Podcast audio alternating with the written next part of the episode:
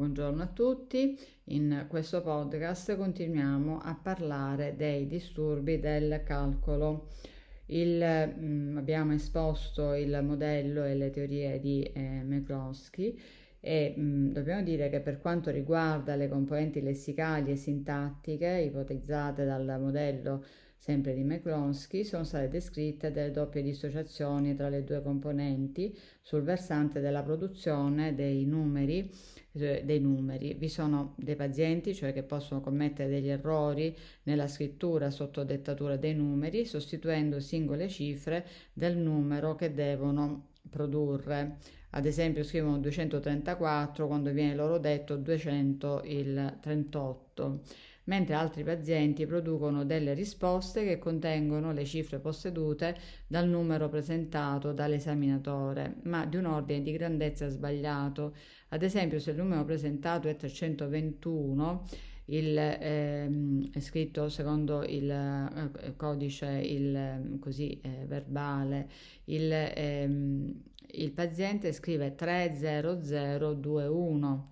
il, secondo il modello che stiamo discutendo, nel primo caso i pazienti sono in grado di elaborare rapporti esistenti tra i singoli elementi del numero, però sbagliano la produzione dei singoli elementi, quindi hanno un disturbo lessicale. Nel secondo caso il sistema di produzione lessicale è intatto, mentre la capacità di codificare i rapporti tra le cifre sarebbe alterata, quindi c'è un disturbo sintattico. Il modello di McCloskey prevede anche l'indipendenza tra il sistema di trattazione dei numeri e il sistema di calcolo. Non solo il, all'interno del sistema di calcolo è prevista l'indipendenza tra le singole sottocomponenti che lo costituiscono. Sono stati descritti dei pazienti che non avevano problemi di accesso alle conoscenze relative ai fatti aritmetici e che dimostravano una capacità intatta ad applicare le diverse procedure di calcolo, ma che di fronte a operazioni presentate visivamente come 7-10 il secondo il codice arabo, eh, sbagliavano e rispondevano invece 17, oppure di fronte a una moltiplicazione come 3 per 5, sempre in codice arabo, davano come risposta 8, il sommavano quindi invece di moltiplicare. In altre parole, la loro difficoltà risiedeva proprio nell'elaborazione dei segni delle operazioni, quindi nell'interpretazione dei, sim- dei simboli aritmetici. Sono stati anche descritti pazienti con una compromissione selettiva dei fatti aritmetici, dove il, eh, con questo termine si intendono quelle operazioni e quei problemi elementari che possono essere risolti senza ricorrere alle procedure di calcolo. Un paziente descritto sempre da McCloskey non aveva problemi nella comprensione e nella produzione dei numeri, ma era in grado di usare le procedure di, era in grado anche di usare le procedure di calcolo e sapeva riconoscere i segni aritmetici, ma commetteva errori sulle tabelline. Infatti sono stati descritti pazienti con disordini selettivi nell'applicazione delle procedure di calcolo, ma con intatta la capacità dei fatti aritmetici e nessuna esitazione nel riconoscimento dei segni. I pazienti con un disordine nell'accesso o nell'uso delle procedure di calcolo, questi possono non essere in grado eh, di applicare i processi per portare a termine una moltiplicazione tra numeri e più cifre, che implica non solo le conoscenze dei singoli fatti aritmetici, ma anche la conoscenza della sequenza esatta da adottare nelle moltiplicazioni dei singoli numeri, dell'incolonnamento dei risultati, delle regole dei riporti, eccetera. Nonostante mh, non siano state ancora descritte tutte le possibili doppie dissociazioni, il, mh, però il, eh, previste appunto dal modello McCloskey, il, che confermerebbero così la totale indipendenza gli uni dagli altri dei sottosistemi ipotizzati, comunque rimane il riferimento sinora principale per l'inquadramento dei deficit legati al sistema dei numeri e del calcolo che abbiamo descritto sinora. Il modello, così come lo abbiamo discusso, sembra suggerire anche una totale indipendenza delle conoscenze matematiche da altri sistemi cognitivi.